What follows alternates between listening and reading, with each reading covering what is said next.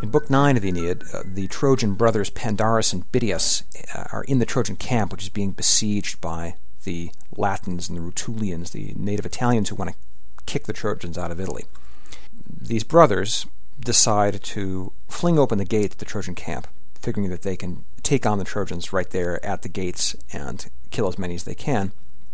Uh, Turnus, the Rutulian captain, gets wind of this and is very angry and comes up and ends up killing one of the brothers, Bitias. And I want to read for you today the section about the death of Bitias because it's a it's a great example of Virgil's approach to Homeric battle narrative. These things are very sort of stylized in ancient epic, and there's a lot of description of armor and wounds and um, sort of lists of guys getting killed, and it, it can be uh, very remote. But uh, Virgil does this wonderful thing where he'll use a simile, in this case, that brings in a, a contemporary allusion familiar to his own audience. It has to do with the Roman habit of building giant plateaus out into the sea at the Bay of Naples. This is sort of an amazing construction technique where they would take giant constructed concrete blocks and dump them into the sea. It would imagine the amazing crash.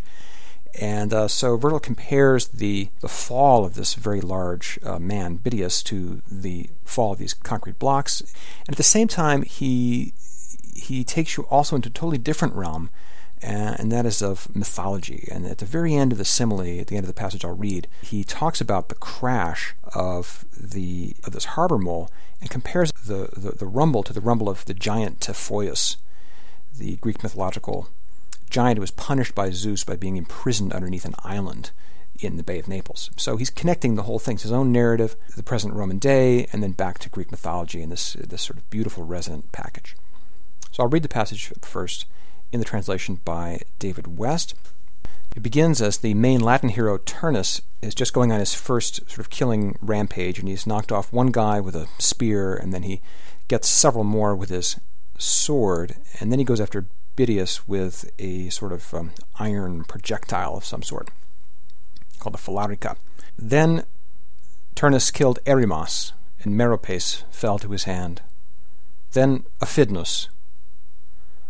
Then Bitias himself, for all the fire that flashed from his eyes and the roaring fury of his heart.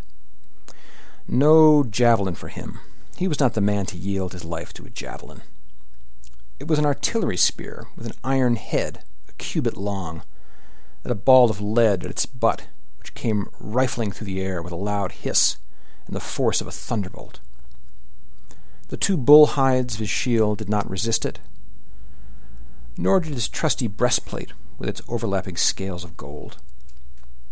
His huge body collapsed and fell.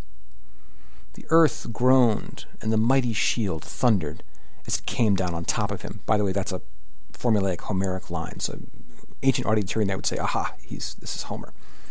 But then it turns. It was like the fall of a stone pile by the shore at Euboean Baiae.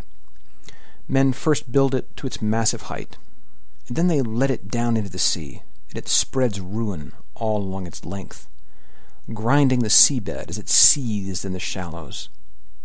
The water boils, the black sand rises. The high rock of Procida is shaken, and Inarime, these are islands, and Inarime with it, the hard bed laid for Typhoeus at Jupiter's command.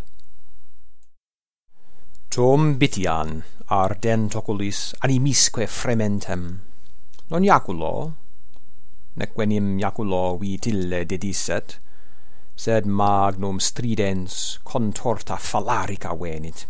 Fulminis acta modo quam nec duo tauria terga nec duplici squama lorica fidelis et auro sustinuit. Con lapsa ruunt immania membra.